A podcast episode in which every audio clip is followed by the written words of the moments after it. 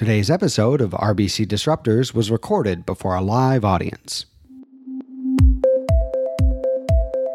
Good morning. Welcome to RBC Disruptors. I'm John Stackhouse, and it's my pleasure to host our monthly conversation about disruption, innovation, and how technology is changing everything around us.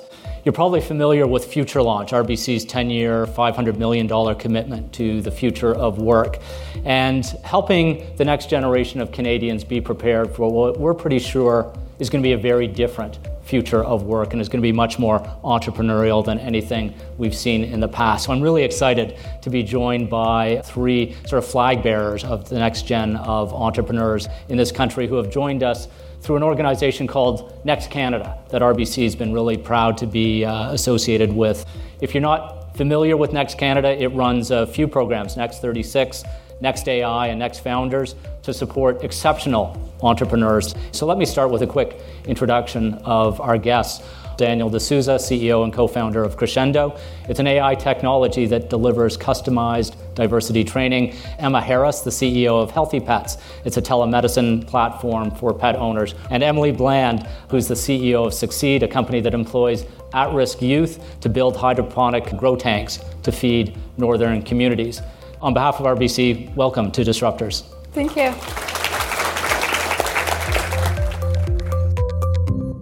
Emma, I want to start with you. How's it different starting a business today than it might have been for Steve Jobs 30 years ago? The biggest difference between starting a business today and a few decades ago is that it's never been easier to start a business. The barriers to entry have been dramatically reduced. So, if you take my business, for example, my business is living and breathing via a website and an app that didn't even exist, you know, over what, eight, nine years ago. And so the opportunities to start a business have never been greater. The flip side of that is because barriers to entry have been dramatically reduced, it's never been more difficult to succeed and win and be that leader at the top because the competition is just that much greater. That's, that's a great insight. Daniel, what would you add to that? And particularly, why do you think your generation may be more interested in entrepreneurship? I think, at least in the past 20 years, uh, being an entrepreneur now is sexier than it's ever been in the past. And so I think that in itself inspires a lot of people or shows a lot of people that it's not as difficult as you might think. So, Emily, if you got to meet someone like Jeff Bezos, he's going to be envious that you're starting at a time that he didn't get to start at. Yeah, and I think a big part of what's driving this generation is exactly what this is called disruptors. So there's something about this generation that has this passion to defy all odds, not to listen to the rules, to color outside of the lines, and to push everything to its limits. And I think, I guess, the difference between us and our parents' generation or the generation before us is they looked at everything within the box. So the big goals and the passions were that you wanted government jobs, you wanted stability, you wanted to find that path, and you wanted to know that path from when you were 16. And this generation just has this passion spark to do things a bit differently, which is really exciting to see. So let me, let, let me stay with you for a minute and get uh, a bit more about your own story, and then we'll hear from the others as well. How did you get started as an entrepreneur? So mine was accidental. I was taking a similar path to what my parents wanted. My my 40 year plan when I was 14 years old was that I was going to go to law school, start a law firm in a small community in Newfoundland, and then get into politics. And that was exactly what I was going to do, no ifs, ands, buts about it. Was that uh, your plan or your parents' or grandparents' plan for you? yeah, probably a bit of both. Yeah. it was definitely influenced by them. But I ended up going to university at Memorial and got involved with a group called Enactus. So it's an organization of 77,000 university students around the world that challenge you to address social and economic issues in your communities.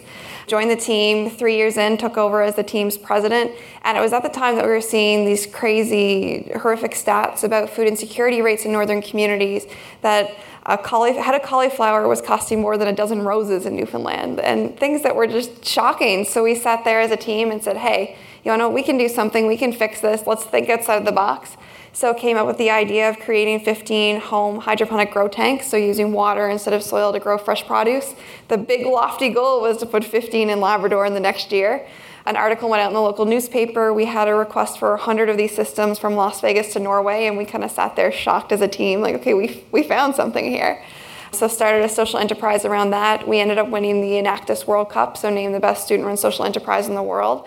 And at that point, I was still planning to go to law school.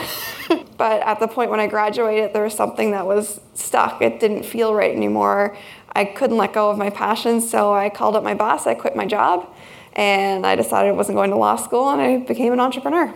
I think that's such a great insight because we're seeing more and more young entrepreneurs starting their own businesses because they want to solve the world's problems. It's not to get rich or to just have, have independence, although those things may come along with it, but it's to solve those social problems that you're, you're, you're taking on. Daniel, give us uh, some insight into that light bulb moment for Crescendo and what convinced you to uh, kind of throw everything away and dive into a. Yeah, so this, uh, this is an interesting one. For me, I've like left companies that I've worked for in the past because of bias, uh, because of racism or discrimination in the workplace. The light bulb moment and the real impact, uh, or the real moment that made me want to pursue this, uh, was when I realized that I was actually part of the problem as well. In my last workplace, I had the fortune of working with uh, one of my best friends at the time. You know, we were on a leadership team of four, and she was the only female on the team, and also one of the only females in a very male-dominated workplace. And on this leadership team, the four of us were quite close. We were all people of color, so you know we thought we were like woke, and we were like, yes, we we can do this. We are diverse as hell. And it wasn't until about seven months in where she actually broke down from frustration and then told us all of these small things the cadences in our voice, the words we were using when we talked to her, the way we introduced ourselves in meeting, our body language, that made her feel like she was inadequate or that she didn't deserve to be there or that she wasn't good enough uh, to be doing her job. And that's when I realized when you look at the world where now uh, discrimination in the workplace is prevalent and it's in your face and you know it's happening, the reason that it's happening a lot of the time flies under people's radars. It's the small things that you don't realize that you're doing.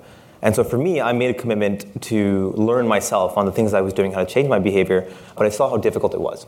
And so I wanted to do something that could create change at scale. So take that process of my self-learning and really apply it in a way to workforces across the country. And that's really where Crescendo came from. Right. And uh, Emma, you were working full time, if I uh, remember correctly, when you decided to mm-hmm. kind of throw it all away and start Healthy Pets.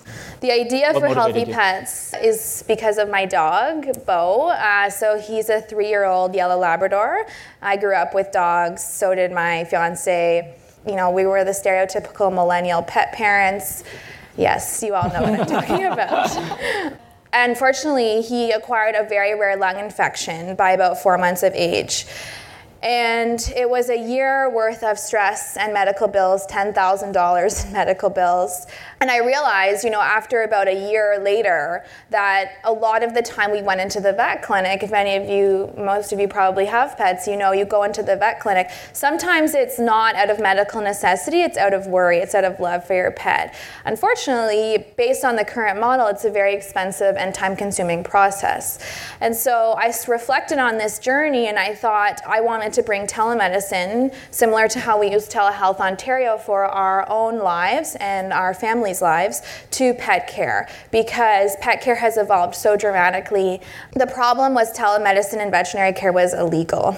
So I had to work with the regulatory body which oversees veterinary activity in this province for about six months. I was fortunate that this was already on their radar, but the process, I would say, was expedited quite dramatically, and the result was for the first time in this country, veterinarians could now practice digital medicine. I went on Dragon's Den the same week that that regulation was approved, so it was pretty serendipitous. I wonder if you can each share some insights, and we'll start with you, Emma, on the early days challenges of starting your own businesses. What were the biggest obstacles, and how did you overcome them? My number one challenge, hands down, as now I've gone from me and the dog to a team of six or seven now, and we have an office, is hiring. It's so difficult to find the right fit for your organization, particularly as your organization is evolving so quickly and it's so new. But the challenges vary from everything, you know, from personally. I mean, to start this business, I took on probably over the first 12 months, I accumulated about $50,000 of personal debt. And I'm not saying to go out and do that. That was challenging. It's challenging to know that you're making the right decision when you don't have a lot of data back in your decisions. It's challenging on your personal lives. Like I went from working, you know, probably 8 to 6 every day to working 6 a.m. to easily 9 or 10 p.m. Those are the hours I still put in today, and I am by far happier than I've ever been. You're doing it because of a greater cause, and I think that if you relate to that cause enough, all of those sacrifices are, are worth it. That's great. Daniel, what, uh, what were the early challenges for you, and, and more broadly for your generation? What are also the opportunities? I think one of the early challenges was finding if we had the right idea. I think one of the mistakes we made as a team, and so it's at the beginning it was myself, uh, my co-founder Sage, and my other co-founder Stefan, and now we've got employees. But in the beginning, it was just the three of us sitting around a table talking about this thing that we were passionate about and trying to figure out how to do it. And we made uh, the mistake that I think a lot of people make today of, of trying to of think of a solution first.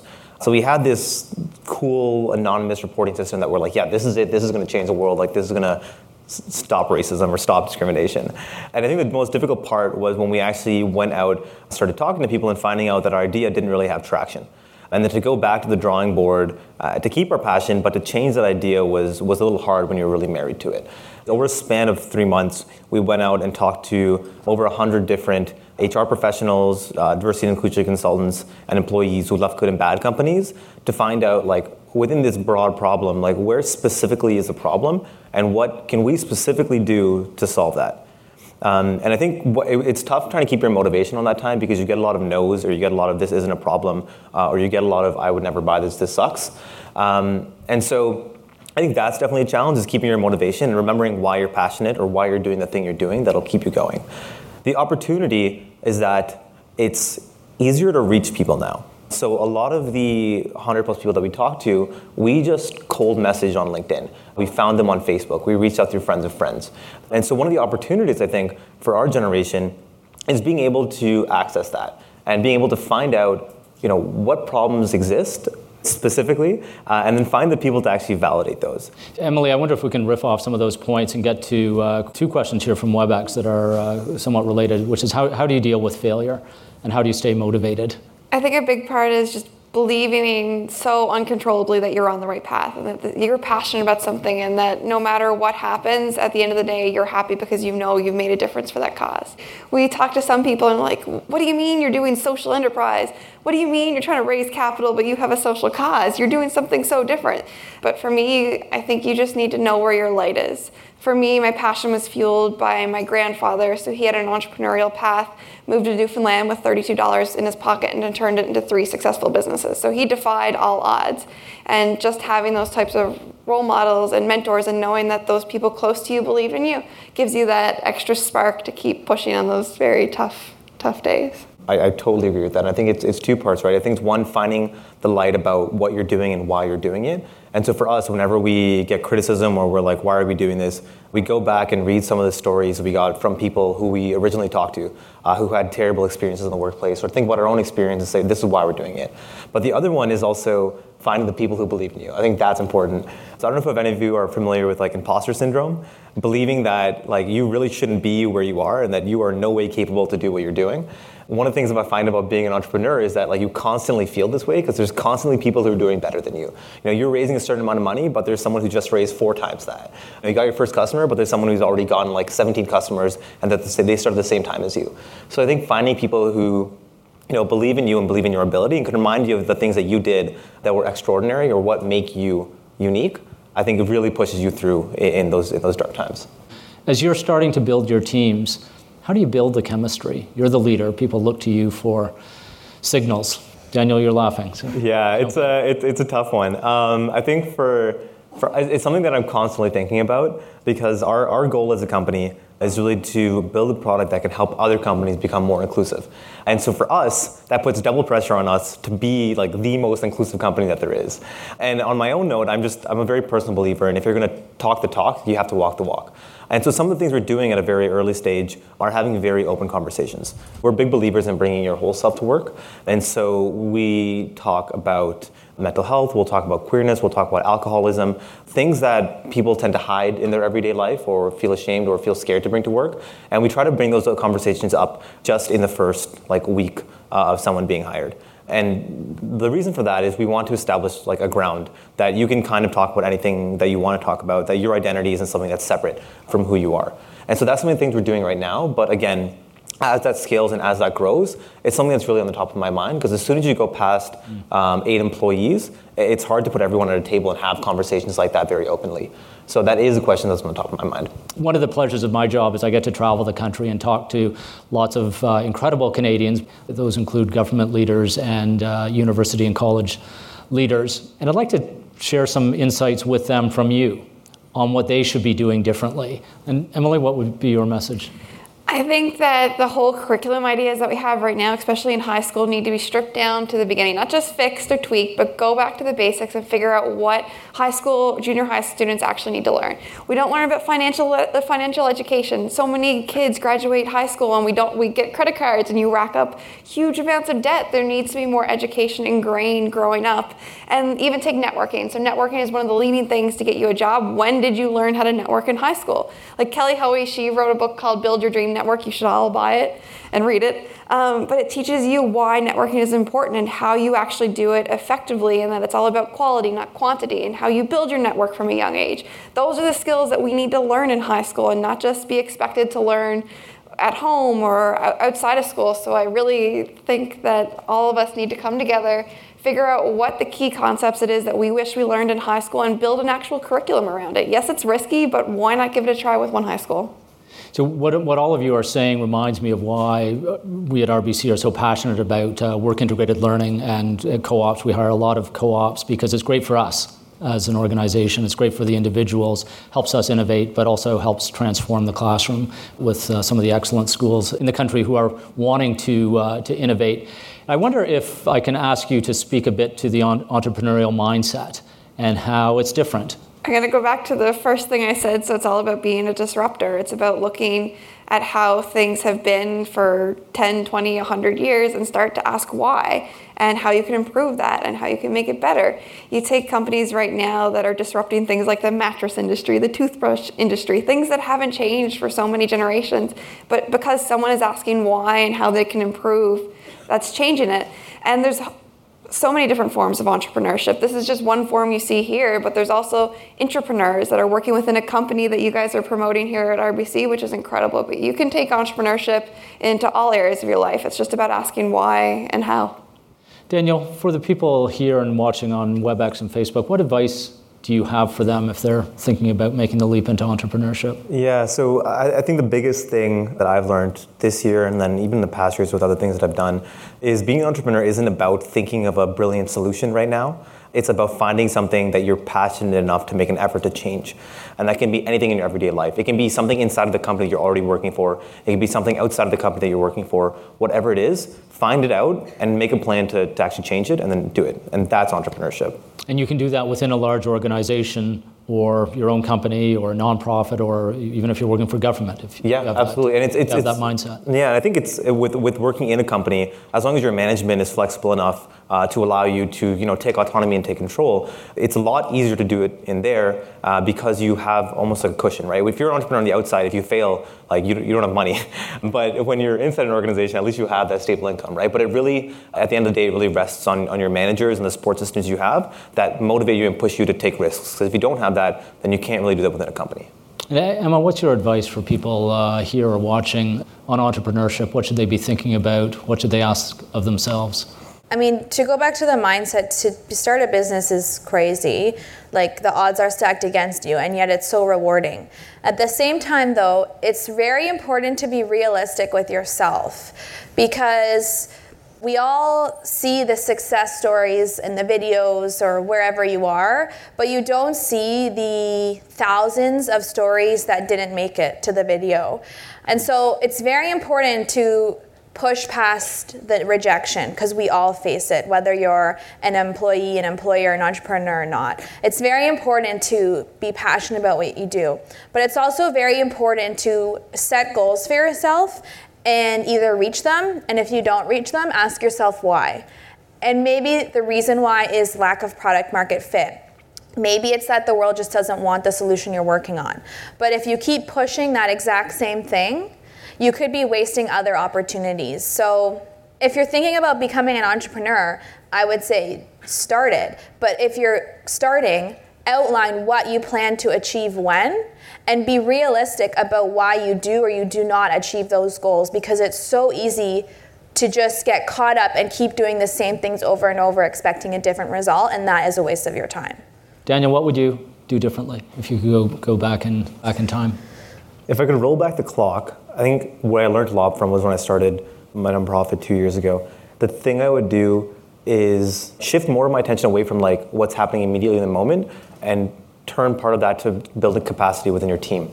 A big part of, of leadership that I learned the hard way was that people only care about their ideas.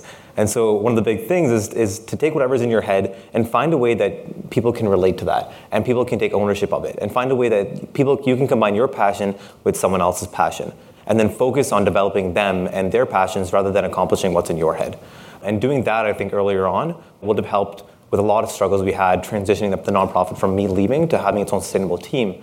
And even now, looking at as we grow our employees and as we grow our staff, how can we do this for the long term? So not just you know hire people and then have them burn out and leave, but really invest in them personally so they feel that this mission is also their mission. Right. And Emily, what would you uh, do over? Definitely think bigger. The one thing that the Next program has taught me is to think bigger. So even when I came to Next, my big goal of success was to build a company that could do a million dollars in sales but to see the potential of the companies that we get to work with and the mentors and hear their stories just because we're in Canada, you can still build a $100 million company. You can build something that's going to change the world. You can disrupt anything that you want. And I think that's something that we need to start to do growing up is believing in ourselves more and to not give ourselves ceilings or think that there's caps on what we can achieve and what we can attain. What, what, what a great message. That's got to be Canada's biggest challenge that none of us think big enough we don't think globally. So thank you for, for stressing that. Who do you look up to today? My biggest one is a personal mentor, and then I have an industry mentor as well. But my grandfather was one of the most incredible people in the world he had a heart for changing the world, but a head for business. But the second one is Vicki Saunders. So she runs SheEO, and she's a powerhouse of a woman. Like defying odds and like grasping opportunity and just going for it. Like this is what she does. But at the same time, she's one of those people that I've texted at 1 a.m., 6 a.m. saying, Vicki, the, sky is falling. Like help me. But she still takes the time to talk to you as a person and be like, Emily, okay, the sky is not falling, um, and really be real with you. And I think it's it's a really important thing to have your mentors as someone that can also be a part of your lives. Hollywood often glamifies everything and can create this unattainable thing that you push towards as a mentor. So my big piece of advice would be to have mentors that you you can feel in your close network. Daniel, who, who do you uh, look up to? So who do I look? I look up to my parents first of all. I think specifically my dad uh, because it was a similar story where like they went from India to Australia, and then they left Australia and came here because their visa expired.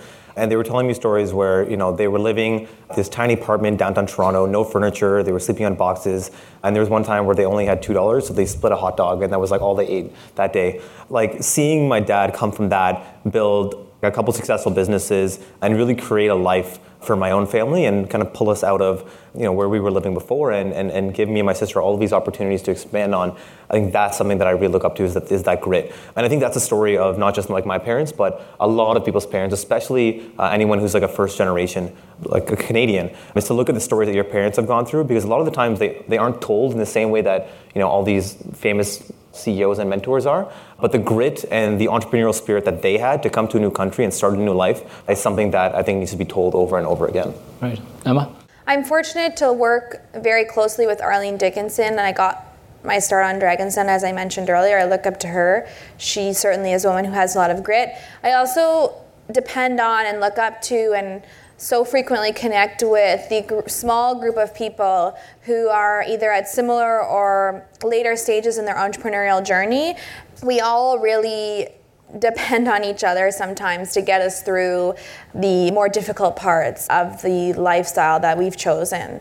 That network is so important, and I would encourage anybody who's thinking about entrepreneurship to find that group of people. And the way you find that group of people is to put yourself out into the community and go to events like TechTO that RBC hosts every month and events like that where other like minded people are. Don't go with your friends, go alone because you'll be forced to meet people. That's a great, uh, great message. As we move to close, I wonder if you could share quickly with us your grand vision. If you're back here five years from now, what do you want to be talking about? How big can you build what you're building? Emma, let's start with you. So, the grand vision for Healthy Pets is to introduce a new standard in pet care. So, any pet owner will resonate with the inconvenience of the process currently of acquiring veterinary care.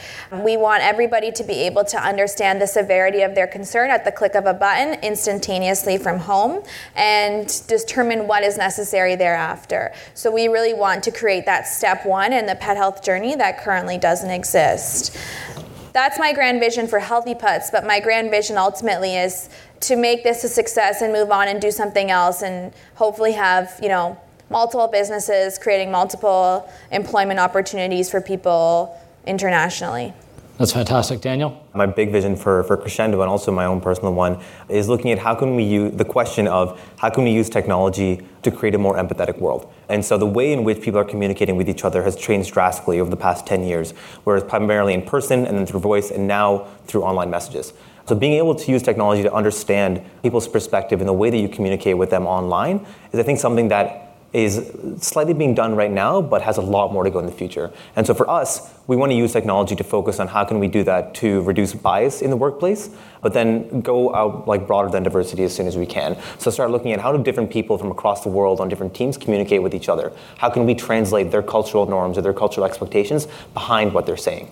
And so that's my grand vision for Crescendo, but then also my own personal vision is to, is to create that world. What a fantastic ambition. Emily, what's your for SucSeed, I want to see all of everyone in this room. I want to see Canadians coast to coast growing their own food. We have a huge challenge right now that globally we need 70% more food by 2050. And I promise you, no super farm is going to pop up and feed us all. So, my passion around SucSeed is that we're going to disrupt it and start to empower people to grow their own food instead of just picking it up at the local grocery store. For, I guess, me or overall and what my big other big passion behind this is often we've been told growing up and especially in a lot of these business programming that if you want to change the world go make a lot of money and then donate to causes that you care about.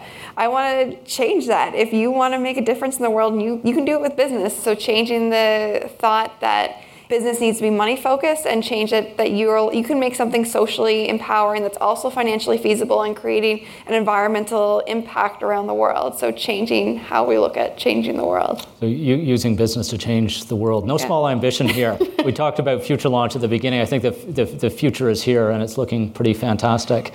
This has been a fantastic conversation. Thank you emma daniel and emily for this. Congratulations for all your uh, doing you. Thanks for downloading RBC Disruptors. Our show this week was produced and edited by Peter Henderson. You can reach us at rbcdisruptors at rbc.com and join the conversation on Twitter using the hashtag RBCDisruptors. I'm John Stackhouse. Thanks so much for listening.